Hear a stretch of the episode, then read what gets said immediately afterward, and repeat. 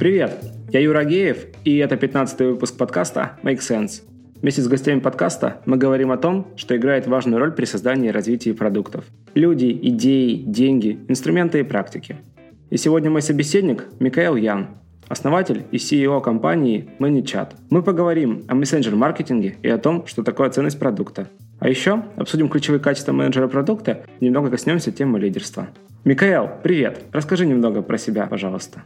Привет, Юр. Меня зовут Михаил Ян, я SEO и основатель компании ManyChat. Э, ManyChat помогает бизнесам делать маркетинг, продажи и поддержку через мессенджеры. Сейчас к платформе подключено больше 400 тысяч бизнес-страниц в более чем 100 странах мира. Они общаются с 170 миллионами своих клиентов, отправляя больше 3 миллиардов сообщений каждый месяц. Это такой короткий байо и цифры. Слушай, у меня вот в голове вопрос есть. Я пока к интервью всякие там читал статьи. Очень много статистики по тому, насколько лучше мессенджер лучше работает. Я вот просто у себя пробовал. У меня как-то не сильно а, оно заработало. Расскажи, пожалуйста, про это по поводу того, что не сильно заработало, это нам нужно будет отдельно с тобой поговорить, вот уже как. Но в целом, как бы, ну, цифры сложно как-то с ними спорить. Если посмотреть на цифры там по email маркетингу, ну, то есть давай начнем с того, что вообще чем мы занимаемся. Мы, вот я уже сказал, да, мы занимаемся тем, что помогаем бизнесам делать маркетинг, продажи, поддержку через мессенджеры. Мы придумали такой термин, как мессенджер-маркетинг в 2015 году, и как такой, как некая дисциплина, которая включает в себя любые активности, которые делает бизнес внутри мессенджера для того, чтобы расти да, то есть раньше был там email маркетинг, до этого был direct mail маркетинг, там был еще смс-маркетинг, там, и все эти дисциплины, они до сих пор остаются, но вот сейчас следующий шаг — это мессенджер-маркетинг. И отличие мессенджер-маркетинга от всех этих других вещей, в частности, одна из вещей — это то, что результаты, которые бизнес получает, они просто в 10 раз выше. Пример очень простой. В email-маркетинге у тебя средний open rate 20%. Это данные MailChimp, самый большой email-маркетинг компании в мире. За 2018 год на миллиардах сообщений они посчитали у них 20% средний open rate. У нас средний open rate 84 84%, тоже на миллиардах сообщений внутри мессенджера, 84% средний open rate. Это, ну, больше, чем в 4 раза больше, чем в имейле. Но еще более интересно это клик рейт, да, то есть это действие пользователей, потому что, ну, как бы прочитал, не прочитал, это классно, но в реальности ценность для бизнеса это переход или там это какое-то действие, сообщение, то есть это какое-то действие со стороны пользователя. В имейле это называется клик рейта, то есть, ну, как бы, потому что в имейле особо ничего, кроме, ну, можешь, можешь ответить на имейл, но чаще всего, когда делаешь email-маркетинговую кампанию, ты не ждешь ответа на email, ты ждешь, что человек перейдет, кликнет по нему и перейдет на сайт. Так вот, клик-рейт в email средний 2.4%, то есть, опять же, это данные MailChimp на миллиардах сообщений за 2018 год. Средний, назовем его тоже клик-рейтом, на самом деле такой interaction rate, то есть это рейт как бы взаимодействия с ботом после там рассылки, после какого-то действия, переходы на другие сайты, нажатие на кнопки. Ну вот, э, если назвать это клик-рейтом внутри бота, то это 20-30%. Это в 10 раз выше, чем в имейле. Ну и, собственно, это те результаты, которые там люди видят, те, кто переходит там e-commerce или кто-то, кто переходит там или начинает дополнять свою email маркетинг стратегию, мессенджер маркетинг стратегию, они потом начинают задавать нам вопросы о том, как, а, слушайте, а можно перенести полностью там весь email лист, там, мессенджер и так далее, потому что просто для них это, ну, конверсии сильно-сильно больше, и для них это намного более ценный канал. Вот. Но мы им объясняем, что это невозможно, там, в мессенджере все как бы очень строго, человек должен начать conversation, там невозможно делать спам, потому что ты не можешь как бы просто загрузить базу или что-то, или купить базу. Человек должен начать переписку с бизнесом, и только в этом случае бизнес получает возможность отвечать. Ну, все по-честному. Кстати, ну вот вопросы маркетинга. У меня просто в начале года очень хорошо работала история с маркетингом через Telegram. Но это не касательно ботов, а в принципе вот э, волн таких, да, когда появляются какие-то новые платформы, ты через них начинаешь маркетироваться, и, ну, это круто работает, и все прет, а потом через какое-то время идет выгорание. Вот касательно мессенджер маркетинга, как думаешь, какая сейчас стадия, рост или что там? Да, это такой... Нас часто спрашивают там и партнеры, и инвесторы, и там будущие э, члены команды. Там, а вот это хайп?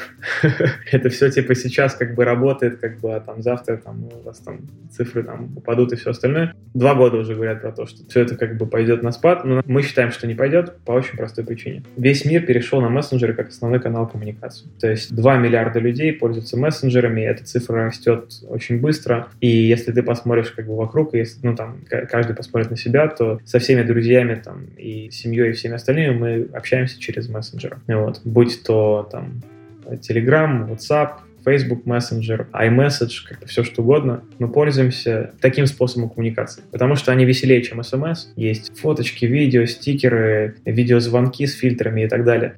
Просто этот канал стал самым лучшим для коммуникации для людей, а когда у тебя появляется канал, в котором очень много пользовательского внимания, то в него всегда приходит бизнес, если это возможно. И два года назад это стало возможным. Когда Facebook открыл свои API, сейчас WhatsApp открывает свои API, Instagram откроет свои API, то есть это то, как мессенджеры будут себя монетизировать. Поэтому здесь как бы упадут ли эти цифры? Скорее всего, конечно, они начнут как бы, ну, падать. Повлияет ли это как-то на наш бизнес или что-то? Ну, давай посмотрим на это с другой стороны. Email-маркетингу 20 лет. С начала email-маркетинга цифры email-маркетинга падают. Каждый год у тебя open rate как бы чуть-чуть падают, CTR чуть-чуть падают и так далее. Сейчас они немного зафиксировались, как бы вышли на некое плато. Знаешь, как retention, да, у тебя выходит на плато, если хороший, если нормальный продукт. Вот у email тоже как бы он вышел на какое-то такое плато, 20% open rate, там 2-3% CTR. При этом, при том, что у них цифры в 4-10 раз меньше, чем у мессенджера, мессенджера, как индустрия, email-маркетинг растет. 20 лет подряд email-маркетинг уже растет, он продолжает расти. Как индустрия он продолжает расти.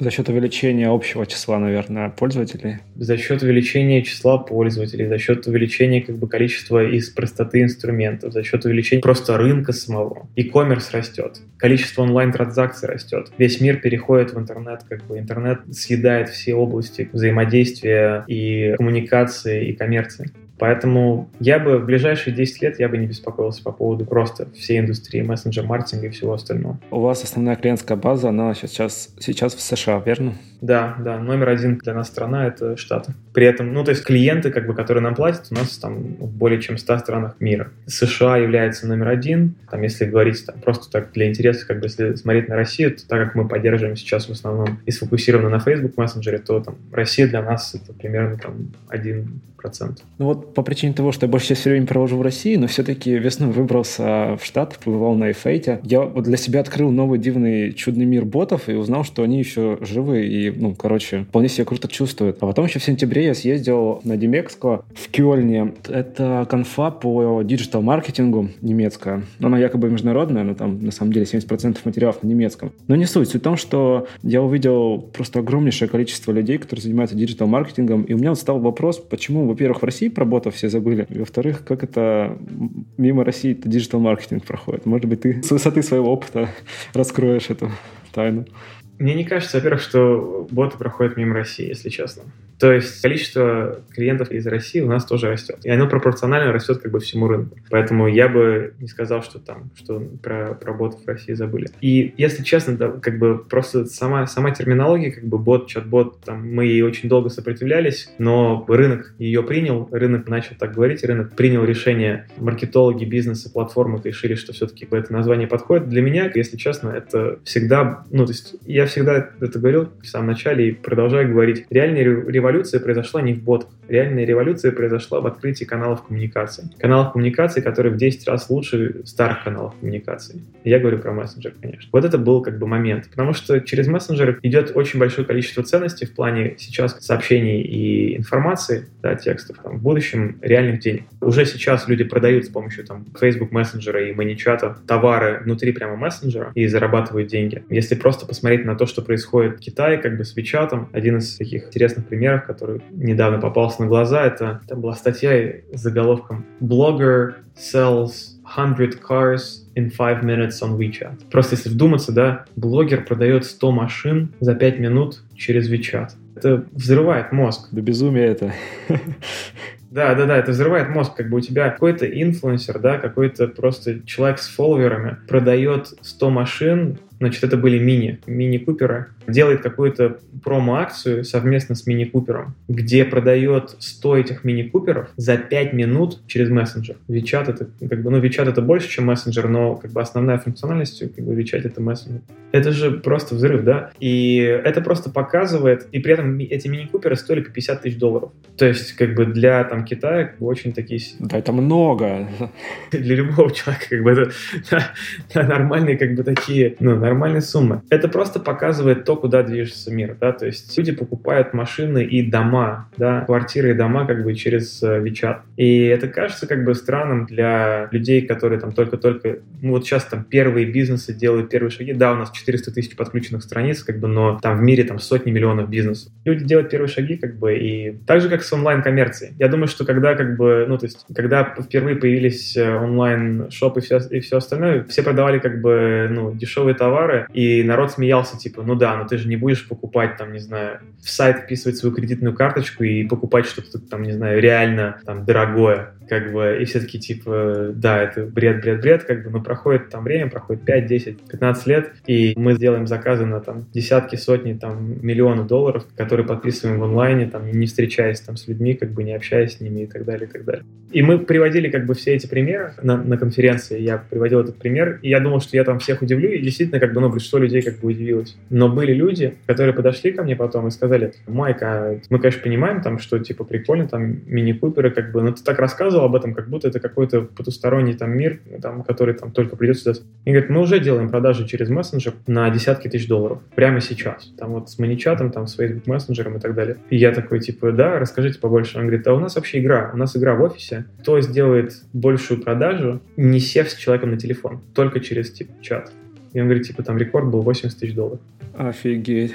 Но они просто, понятное дело, что это не идет прямо через, как бы, они отсылают там внутри мессенджера, они отправляют ему ссылку на инвойс, а, и они уже там внутри как бы мессенджера открывается веб-вью, в котором они все это дело оплачивают. Это как раз про какие-то, знаешь, модели мышления. Я поэтому и сказал, что только в Штатах осознал, что у мессенджеров есть такое применение. Да, я читал про это, да, статьи там и прочие-прочие вещи, но когда увидел там тоже русского чувака встретил, он мне показывал, как они там через мессенджер принтят что-то на футболках, на кружках и прочие вещи. То есть чувак просто заказывает и получает принт там через Amazon там за 20 долларов, кажется. Я такой, вау. То есть, ну, это окей, это просто к тому, что всему свое время, наверное, в разных местах. Хорошо, тогда давай перейдем плавно, наверное, к ценности. В какой момент, как думаешь, люди вот эту ценность начинают видеть? Ну, От мессенджера? Да-да-да. Ты знаешь, для бизнеса это результаты, конечно. И это к вопросу как бы о том, как бы, ну, то есть, что, что важно. То есть в продукте, в таком, как мы делаем, да, мы делаем такой B2B-шный SaaS, который сфокусирован на SMB у нас очень низкие чеки, у нас там 10-15 долларов, как бы, да, для того, чтобы ты начал пользоваться платформой. Соответственно, мы не можем себе позволить там никакого, как бы, Salesforce, мы не можем себе позволить э, Salesforce, в смысле, компании, как бы, а в смысле, ну, как бы, нанимать продажников, которые будут идти делать прямые продажи. Поэтому для нас самое главное — это продукт. То есть для нас, как бы, самая главная составляющая того, что мы можем сделать, как бы это, чтобы продукт сам довел человека до ценности. Это и есть там вот наш прямой продажник, как бы это наш маркетолог и, и поддержка. Да, все, все вместе, как бы это вот продукт. Вот момента, когда ты зашел на лендинг, нашел на регистрацию, ты должен зайти, как бы понять, как это все дело работает и смочь дойти до ценности. Для бизнеса эта ценность — это реальные бизнес-результаты. Бизнесы не приходят просто так, бизнесы не приходят... Ну, как бы кто-то приходит поиграть и поделать как бы какую-то, там, поэкспериментировать, но с этими людьми очень сложно. У этих людей как бы высокий черн, у этих людей, у них нет запроса, да, они приходят просто, да, поиграть. Соответственно, не готовы за это платить долго и так далее. Вот. Есть люди, которые приходят с запросом, повысить продажи, увеличить количество лидов, улучшить как бы конверсию, ну, привлечь больше трафика, там, все что угодно, да, у тебя может быть. Если мы поможем тебе с этим достичь этих целей, ты с нами останешься, ты будешь успешен, ты будешь рад, ты будешь просто, ты войдешь в те, как бы, вот, в ту, в ту категорию наших пользователей, которые там просто обожают, как бы, платформы, которых мы очень сильно любим, которые доходят до этого дела. Поэтому ценностью является бизнес-результат для конкретного бизнеса. А какой это бизнес-результат, это очень сложно сказать, потому что нужно смотреть на конкретные. Потому что у нас среди сотен тысяч как бы страниц там реально есть все. От там детских блогеров там, до корпораций э, и все, что там посередине, там рестораны, салоны красоты, спортивные залы, коучи, эксперты, e-commerce, ну то есть все подряд. Нас иногда спрашивают, как бы, да, типа, там, где ваш фокус, вы же стартап, вы должны быть там сфокусированы на какой-то вот, на каком-то конкретной там персоне, клиенте и все остальное, как бы мы сфокусированы на конкретном job to be done, да, мы сфокусированы на мне нужно общаться со своими клиентами, мне нужно делать маркетинг, мне нужно делать делать продажи. И если посмотреть на вертикали, если подумать, как бы, каким бизнесом нужно это, то в итоге ты приходишь к тому, что в реальности всем бизнесам нужно customer communication. Всем бизнесам нужно общаться с клиентами. Слушай, вот а среди такого, в хорошем смысле, наверное, зоопарка, как вы им ценность доносите? Ведь это совершенно разные люди. Я понимаю, там айтишники, типа, да, ну, до них легко донести что-то. Но вот как, как эта ценность, которая у вас заключена в продукте, как вы ее транслируете внутрь? Да, это, это вопрос, который мы себе задаем каждый спринт. Действительно сложно, ну, то есть очень большое количество индустрий, э, и ты знаешь, изначально мы делали просто продукт, который решал именно эту работу, и мы не пытались его никак выверять для конкретной какой-то индустрии. Просто потому, что у нас не было на это ни ресурсов, ничего, как бы два года назад там, в компании работало три человека, соответственно, а сейчас в компании там работает 50 человек. Когда у тебя ресурс разработки, там это там я, там мой кофаундер и один разработчик, один бэкэнд, один фронтенд. Я занимаюсь там и дизайном, и продукт-менеджментом, и бизнесом, и всем остальным. То тебе нужно просто как бы делать и пытаться вот закрепиться, да, найти какой-то use case, найти что-то, что тебе позволит зайти на рынок, стать просто как бы базовым и просто как бы игроком, а начать получать первую выручку. Мы когда начинали, мы попали в 500 стартапов, ну, собственно, были такие первые сиды инвестиций, которые нам дали, и они нам позволили, собственно, нанять там нашего первого человека. Но после этого, когда мы пытались поднять, собственно, там какой-то некий нормальный раунд, нам 40 человек нам сказало нет, 40 человек, 40 инвесторов отказалось участвовать как бы в сид-раунде. Ну, у нас тогда это немного так морально э, мы задумались, потому что когда очень большое количество умных людей тебе рассказывает о том, что то, что ты делаешь, как бы, это, конечно, все классно и прикольно, как бы, но мы не особо верим в то, что это сработает. Вот, и когда это делает очень большое количество людей, то ты начинаешь сам так, может быть, как бы это не, не они как бы идиоты, вот, но потом ты так это, собираешься силами, вот, со своими стартаперскими, фаундерскими силами, вот, и пытаешься просто, ну так, понять, чего ты знаешь такого про рынок и про все, что происходит, чего не знают они. Да, они, они все умные люди, как бы, они все делают, ну, то есть в рамках той картины мира и той информации, которая у них есть, они делают правильный выбор, скорее всего. Просто, возможно, как бы они чего-то еще не понимают, чего ты понял за там свои последние полтора года работы над проектом. И мы поняли то, что люди в Америке очень сильно недооценивают мессенджера, они не понимают, как это все будет дело развиваться, они думают про ботов, про AI, про NLP про все остальное, а в реальности как бы это не имеет никакого значения до тех пор, пока это не драйвит бизнес-результаты. И мы тогда как бы просто закоммитились, и мы решили Вот. И мы, собственно, начали чарджить деньги, начали строить свои, свою выручку. Как ни странно, как бы через там месяц или полтора появился там еще один фонд, который с нами решил пообщаться. Мы уже не хотели с ними общаться. Они к нам, они нам писали, мы такие, типа, не-не-не, ребят, давайте даже не будем тратить время. Мы уже 40 раз это делали. Вы нам зададите такие вопросы, мы скажем, что у нас еще нет данных таких-то. Вы скажете, давайте пообщаемся через полгода, как бы, и мы просто будем потратим время друг друга. На что они сказали, как бы, не-не-не, мы это тоже знаем, мы знаем про вашу историю, мы все равно хотим пообщаться, мы уже как бы, мы, мы реально верим. Вот, мы тогда два раза встретились, а потом был такой очень быстрый. Мы сказали, что мы не готовы долго закрывать раунд. Вот, ребят сказали, окей, давайте попытаемся сделать это быстро. Вот, и мы там буквально оттерм счета до закрытия раунда по 11 дней было. Что-то не то делаю. Это было прям, да, супер быстро. Там юристы американские с российскими там, ночами не спали, созванивались там в 5 утра, там в 2 часа ночи и так далее, чтобы это сделать. Но anyway, я немножко как бы ушел в историю как бы всего происходящего. Про ценность. Да, да, да. Если вернуться к ценности, ко всему остальному, вот тогда мы не могли сосредотачиваться это все к тому, что нам нужно было зайти как бы решать конкретный такой общий use case и просто смотреть на то, как бы кто этим начнет пользоваться. А сейчас мы уже начинаем думать более глубоко, то есть более как бы детально и думать про конкретные какие-то вертикали. До сих пор только-только начинаем. То есть у нас на самом деле сейчас достаточно благосклонная ситуация на рынке, когда мы уже заработали достаточную репутацию, когда просто, ну то есть как бы популярность популярны в, узких кругах, да, то есть в нише как бы диджитал-маркетинга про маничат знают. И, собственно, поэтому у нас идет такой постоянный приток новых людей. А дальше мы уже начинаем думать о том, а как нам сделать так, чтобы большее количество людей, как бы, которые к нам приходят, оно было успешным. И, конечно же, ответ это то, что нужно делать идеальный онбординг, идеальный, как тебя за ручку провести до бизнес-ценности. Потому что сейчас сложно. Ну, то есть, как бы сейчас там, я, я считаю, это мое как бы личное мнение, что у нас самая простая, самая удобная, самая лучшая платформа на всем рынке. Но если смотреть в общем плане, да, то есть в плане как бы того, где мы хотим оказаться там через 2, 3, там, 5 лет, и мы хотим, чтобы десятки миллионов бизнесов пользовались платформой, то это значит то, что мы должны стать радикально проще. Чтобы это не просто диджитал-маркетолог, который уже занимался email-маркетингом, пришел, как бы разобрался в мессенджер-маркетинге, а чтобы человек, который вообще никогда не слышал бы ни про email-маркетинг, ни про что, который там всю жизнь там был пекарь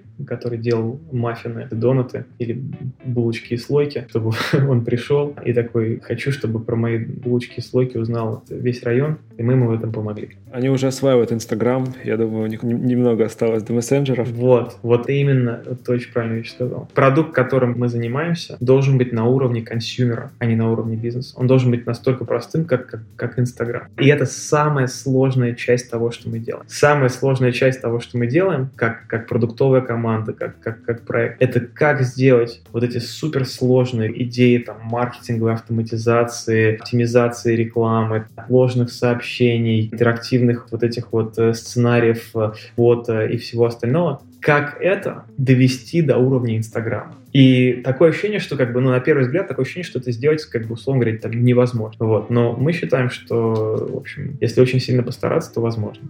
Слушай, это очень похоже на Триз. Слышал же? Триз, да. Да. Там, по-моему, тезис такой, что идеальный процесс — это такой процесс, задача которого выполняется при отсутствии этого процесса. Или про фичу. Ну, то есть про что угодно, там, по-моему, так можно сказать, что... А, нет, идеальный объект, идеальный объект. Идеально, да. Так вот, это очень похоже на то, что ты сейчас рассказал, мне кажется, немного. Да. Что вы делаете сейчас для этого? Какой у вас продуктовый план, процессы для этого? Не знаю. Интересно. Да, ну, как в лучших традициях, как бы, секреси, как бы, и мы работаем над очень интересными вещами. К сожалению, я не могу сейчас рассказывать про, про конкретный roadmap. Ну вот.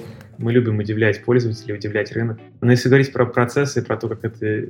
Про, про Вы то... с командой пытаетесь добиться да. в идеале вот этого, да? Да, да. Мне кажется, это просто фокус. Это фокус команды должен быть на этом. Это некая внутренняя ДНК проекта важно для тебя это или не важно. Когда ты смотришь, мы, например, мы, я изучал там, десятки там, маркетинг-систем для того, чтобы сделать правильные подходы вот изначально и правильное решение. Потому что когда ты делаешь что-то с, с нуля, у тебя нету времени для того, чтобы очень много итерировать. Ты должен большие мазки, как бы вот свои продуктовые, они должны получиться с первого раза. Это как бы идет в противоречие, да, с популярным мнением по поводу там итерации, там лин подходов и всего остального. И как бы я, ну, то есть еще раз, это я не отрицаю как бы этих подходов, они очень важны. Просто вопрос в том, что есть разные инструменты для разных ситуаций. Я считаю, что в самом начале, особенно в ситуации, когда рынок тебя подгоняет, есть ситуация, когда рынок не растет, когда ты действительно можешь сидеть три года итерировать, и нету ничего, что тебя подталкивает, как бы, или что, что делает необходимым попасть с первого раза. Когда у тебя раскрывается доступ к двум миллиардам людей одномоментно, ну или в момент, когда Facebook открывался, там был миллиард людей, то у тебя появляется гонка. У тебя запускается там, не знаю, десятки как бы сразу проектов, которые все пытаются донести ценность. И вопрос, кто первый как бы донесет эту ценность и кто лучше всего как бы ее донесет. И у тебя нет времени делать кучу итераций, много смотреть на то, что работает, что не работает и так далее. Ты должен каким-то образом с первого раза, с первого выстрела попасть в мишень очень сильно в этом помогает, если ты работаешь в какой-то области там, предсказуемой, в которой, например, есть уже 20 лет истории, такая как маркетинговая автоматизация. Собственно, для этого мы посмотрели на все системы, и очень видно, на самом деле, для кого является ценностью,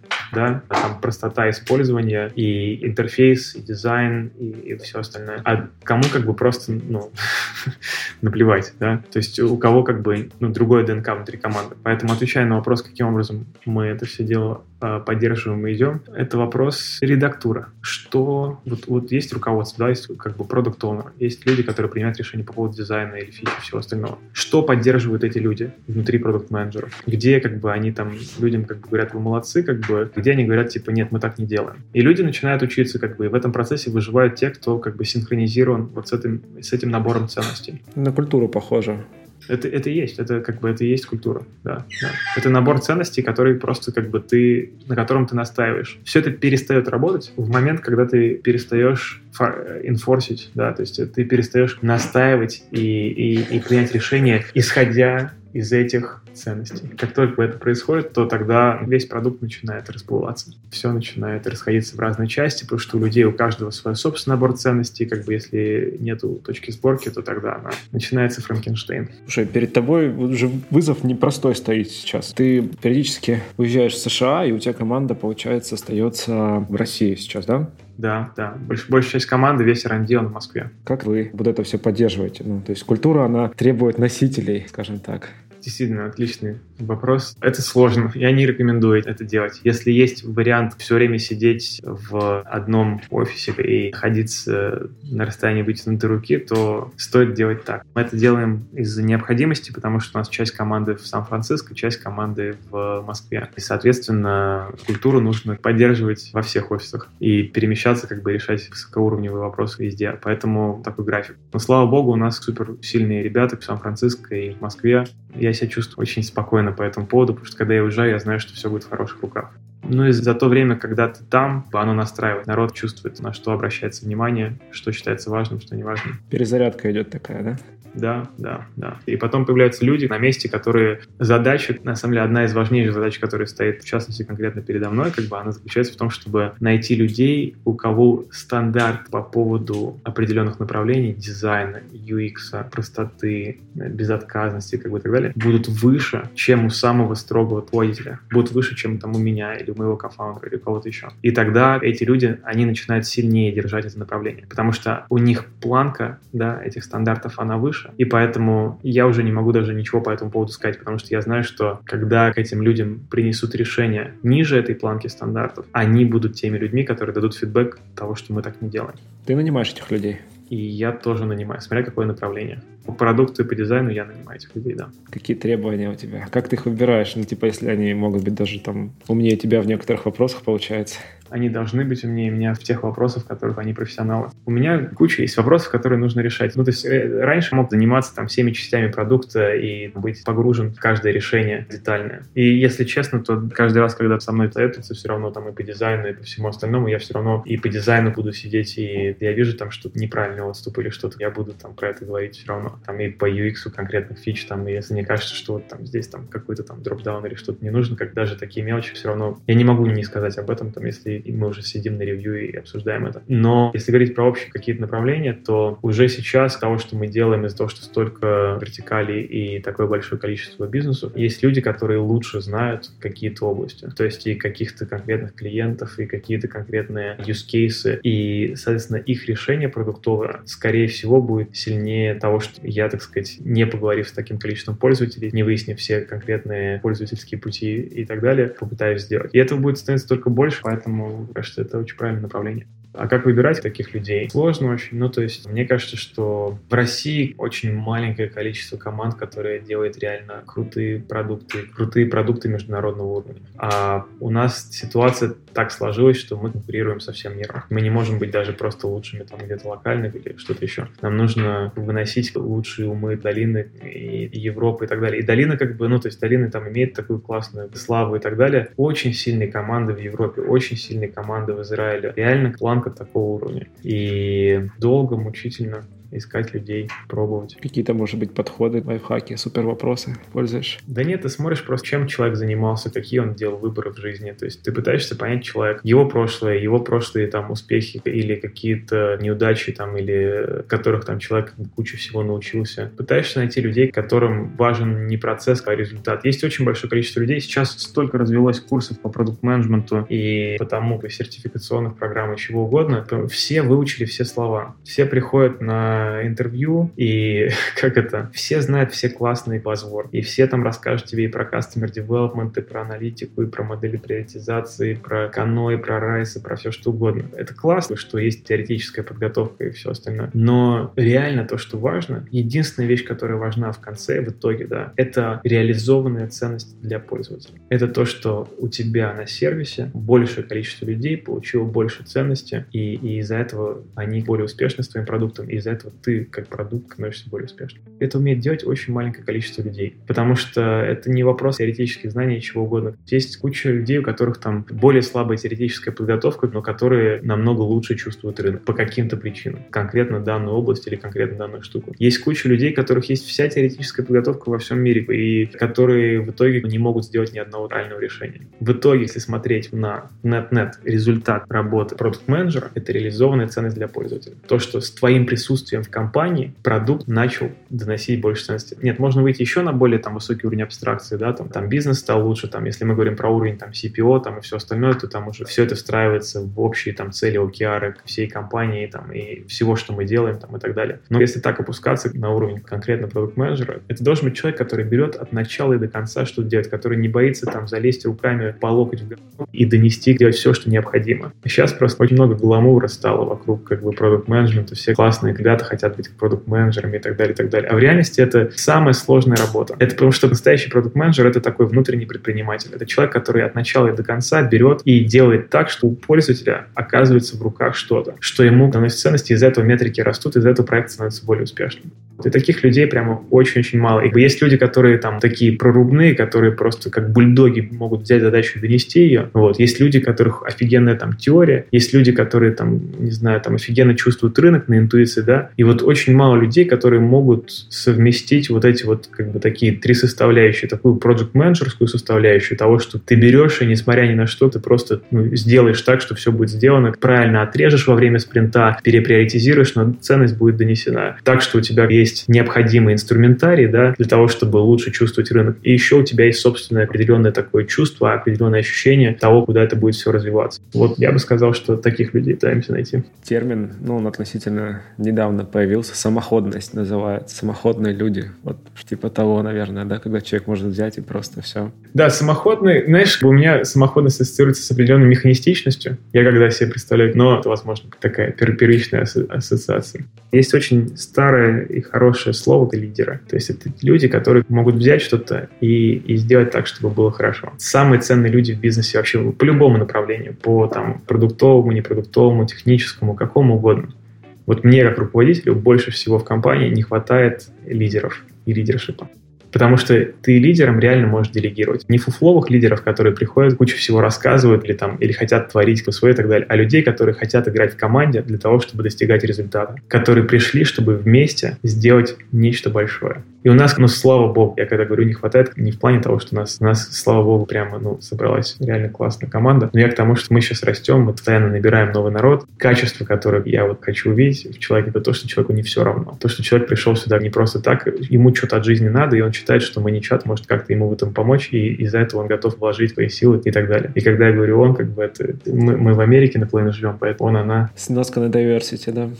Да, да. Кстати, ты знаешь, что он, она, это тоже, на самом деле, такой microaggression считается, потому что ты он поставил первее, чем она. Вот, поэтому там прямо все очень сложно. Но еще смысл в том, что самое главное, чтобы это были люди, которые двигают штуки вперед. Они пришли в, ком- в компанию, да, и вот что-то начало двигаться, да, то есть в правильном направлении. Не просто как бы мельтешат. А они осознали, они синхронизировались с общим виженом и двигают все это дело вперед. Слушай, что думаешь вот на такой тезис? Такие люди работу не ищут такие люди работу не ищут. Я не верю в это, потому что есть люди, которые принципиально не могут работать на кого-то и не могут быть, у них там настолько свое мнение, что они не могут, они не хотят синхронизироваться. Для них вот этот процесс синхронизации, да, с кем-то, он для них болезненный по какой-то причине, но они готовы копать, пахать там и так далее, и так далее. Ну и круто, как бы, ну, такие люди могут там делать свои проекты. Но ты знаешь, как говорят, вот если сейчас там взять первые там 100 сотрудников Facebook, я думаю, все эти люди, там эти первые там 100 человек, они, скорее всего, в лучшем положении и в плане там своей там амбиций, на там, ресурсы, которые у них есть для того, чтобы что-то делать, да, рычаги, которые они могут влиять на мир, там, пользователей и все остальное. И в плане тупо финансовом, во всем остальном, чем 99,9 в периоде людей, которые начинают свое дело. Если человек присоединяется к чему-то, то будет очень-очень большим, то он сможет реализовать там все свои амбиции по поводу роста, по поводу поводу, там, не знаю, материальной составляющей, по поводу всего.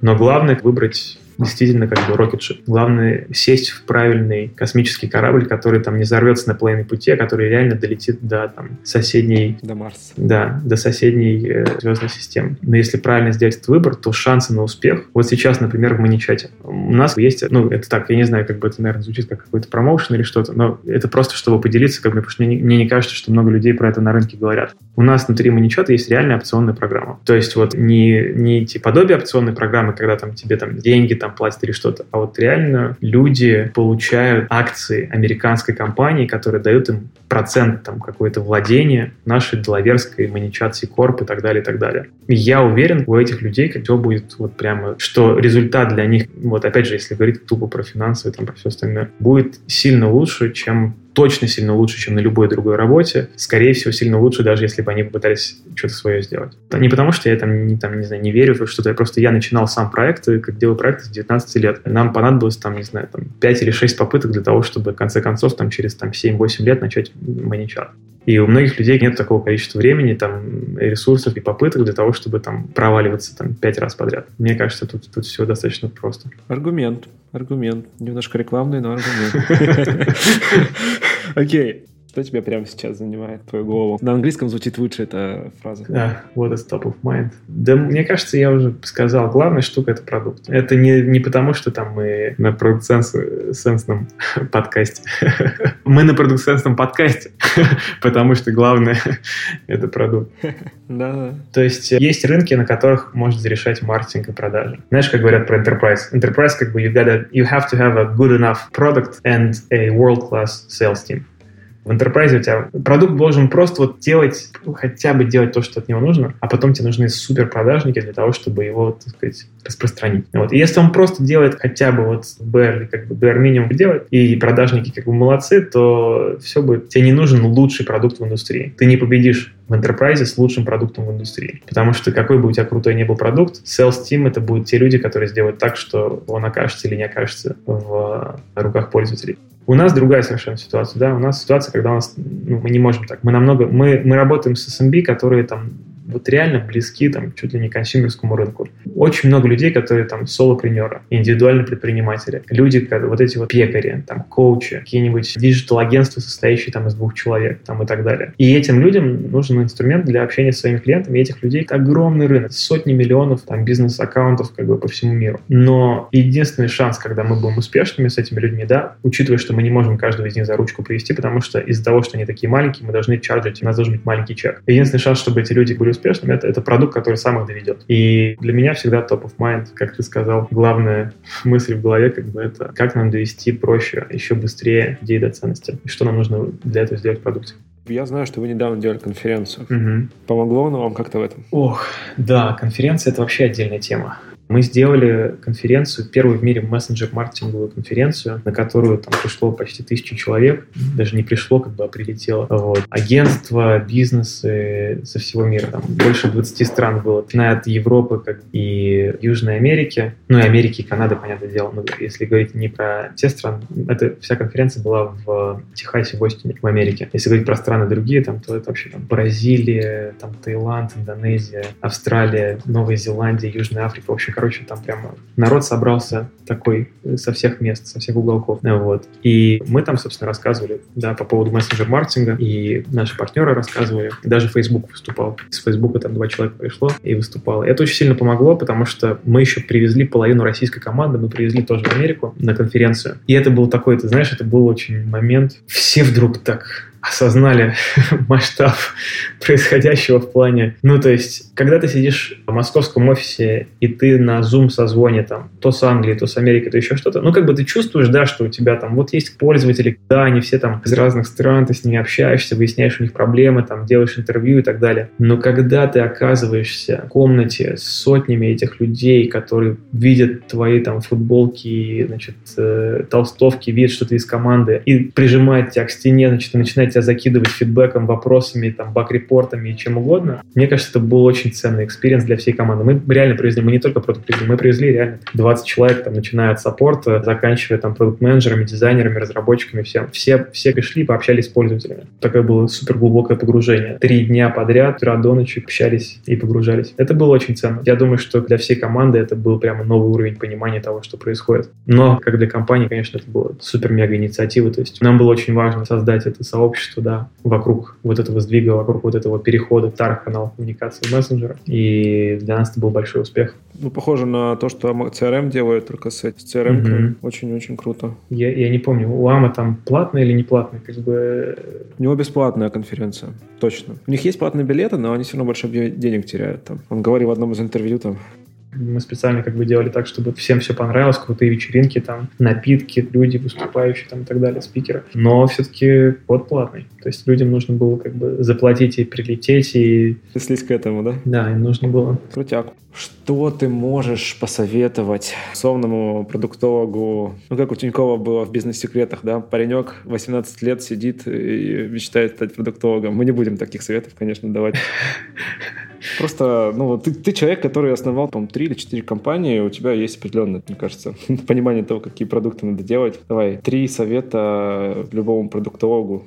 Самое главное — это ценность для пользователя это то, что иногда, мы уже говорили об этом сегодня, я звучу как заезженная пластинка, мне кажется, действительно, многие теряют это из вида. Я это вижу там и на рынке, во время интервью и так далее. Ре- реализованная ценность для пользователя. Иногда это вопрос продуктовых навыков, а иногда это вопрос того, чтобы допинать разработку там или сделать реприоритизацию или что угодно. Поэтому результатом работы является ценность пользователя, которую он реально получил. Даже не потенциально, а реализованная ценность для пользователя. Это номер один. Номер два — постоянное общение с рынком, погружение себя в рынок с разных сторон и с помощью разных техник и разных механик. Люди иногда становятся очень хороши в чем-то, в интервью там, или в каких-то вот отдельных там в аналитике или в сервиях или в чем угодно. Очень важно себя наполнять свою нейронку стимулами из разных сенсоров, из, из разных мест для того, чтобы создавать свою модель. И у меня есть такое предположение, которое особенно, наверное, это будет совет там всем, кто начинает какие-то новые проекты и где нужно принимать большое количество решений быстро. Потому что я всегда получаю в ответ там,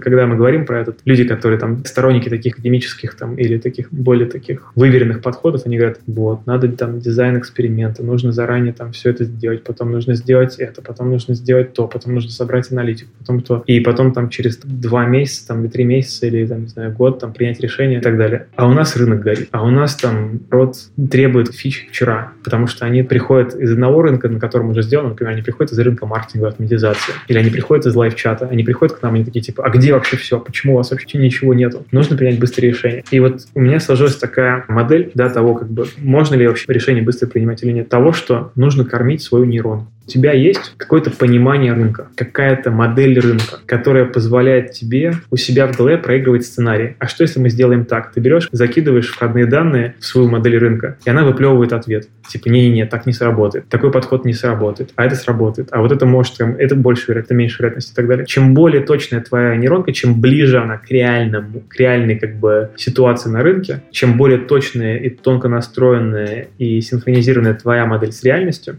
тем больше вещей ты можешь просто, как знаешь, ну, как бы там, на интуиции как-то там ответить, заранее сказать, это good, это не good и так далее. Понятное дело, что потом это нужно проверять аналитикой. Понятное дело, что потом, когда ты сделаешь какие-то предположения или какие-то идеи там, ну, выверишь, ты потом должен будешь проверить, там, ты решил то, что ты принял, как бы оно вообще сработало, оно зашло, оно реально там повысило, не повысило и так далее. Но идеи эти получить ниоткуда нельзя, кроме как вот из, из, из некого... У тебя должна быть изначально какая-то идея, которую ты потом будешь проверять. Поэтому э, второй совет кормить все время свою вот эту нейронку реальными какими-то данными. Не додумками, не вымыслами, не гипотезами, ничем угодно, а как можно больше собрать настоящих данных, смотреть на то, как люди пользуются из-за плеча, на веб-визорах, как угодно. Я, когда мы делали одно из больших обновлений маничата, там сам сидел, там провел больше сотни юзер таких, там юзер фил, юзер voice и все остальное, тестов с новым интерфейсом и смотрел вот эти первые там 5, 10, 20 минут, пропуская всех пользователей, там, как они говорят с экраном, как они там куда кликают и что делать. И это потом позволяет тебе намного проще понять, что будет дальше. Вот, поэтому первое всегда быть сосредоточен на ценности и помнить про то, что реализованная ценность является мерилом успеха. Второе — это а, постоянно тренировать и делать свою модель рынка и мира более синхронизированной с тем, что на самом деле происходит, потому что это помогает, собственно, принять быстрые решения и не копать в ненужных направлениях.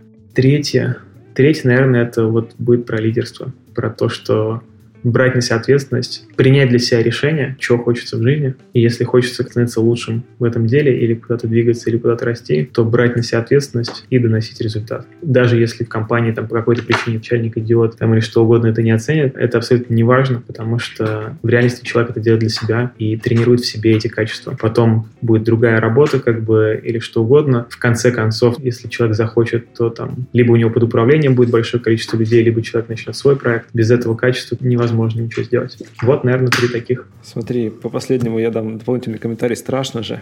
Что с этим делать? Страшно. Ты, ты слушай, если страшно, то ну, не нужно, наверное, заниматься ничем интересным в жизни.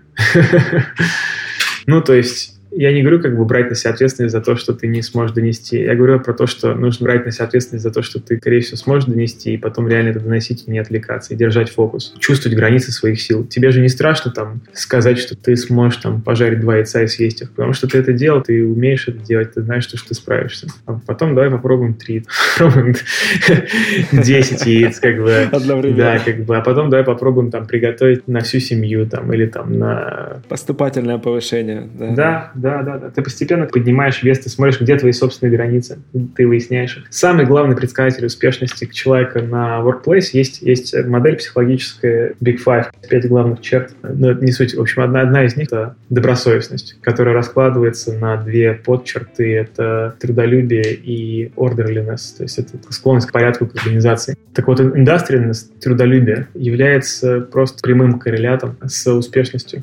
Без этого ничего не получится не внутри компании, ну, как бы в плохих компаниях может что-то получится, но в реальности на, на большом масштабе ничего не получится. Если ты внутри сильной команды, то эта команда выплюнет всех, кто не хочет бежать с нужной скоростью. И, там, и... Потому что команда сказала, мы идем на Эверест. Вся команда решила даже не вся команда, а пришли, руку, пришли два фаундера. Такие типа, ребят, мы собираем экспедицию на Эверест, кто с нами? Там, ну, кто-то там что-то там решил, согласился там и все остальное. Потом посередине пути кто-то начинает ныть, кто-то там ноги начинают отваливаться, кто-то там недостаточно сильный еще не успел подготовиться, кто-то не взял с собой провизию, кто-то еще что-то. Ну, что теперь делать? Цели не поменяются. Мы идем на Эверест. Поэтому в этом плане те, кто готов, они будут успешными, а те, кто нет, ну, значит, ну, не сейчас, значит, с другой экспедиции там или... А может быть, а, ну, и не факт, что что это всем нужно. Вы все вот эти вот exceptional achievement, как бы вот это вот желание там и так далее, это вот есть определенный круг людей. Вот мне кажется, сейчас немножко как бы это такой офф-топ, как бы, но мне кажется, что, в общем, у многих людей сейчас там сложилось такое, это американская вот эта вот идея, как achievement, достижение, роста и развитие и все остальное. Человек должен сам с собой лично поговорить и должен сам с собой выяснить, ему это вообще, вот ему лично это надо, не потому что это там надо кому-то как бы обществу, там, родителям там или кому друзьям там классно, это вот честно человеку нужно или не нужно. Потому что есть люди, которым как бы вот, ну, по кайфу, то есть они будут счастливы, если как бы там просто все будет там хорошо, как, как какой-то будет баланс в жизни и так далее, и так далее. Им, им не нужно строить там огромные какие-то штуки там и все остальное. И там, и, и вот я вот от, от всего сердца как бы, ну, то есть я не считаю, что что-то лучше, что-то хуже, как бы, или что-то еще. Просто есть внутренняя какая-то, ну, предрасположенность там и желание заниматься тем или другим, какая-то внутренняя система ценностей. Другая дорога просто, да. Самое главное не, не быть в конфликте с этим. Вот я знаю, что нам прикольно пойти там на Эверест остальное. И мы знаем, что там будет голодно, холодно, будет сложно, будет куча проблем, ничего не будет понятно, будет куча хаоса, мы будем, не знаю, нанимать кучу народу, у нас будут ломаться процессы, будет больно и так далее. И мы готовы, мы рады это. мы ради этого, мы знаем, что это часть пути и все остальное. И мы ищем вот, ну, по сути, вот тоже, наверное, людей, которые хотят тоже что-то такого.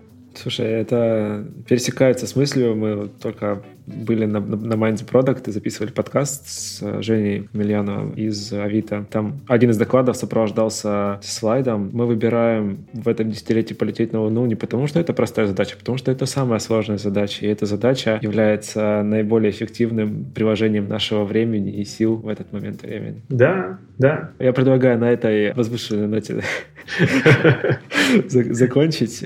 Спасибо тебе большое, что уделил время. Было очень интересно.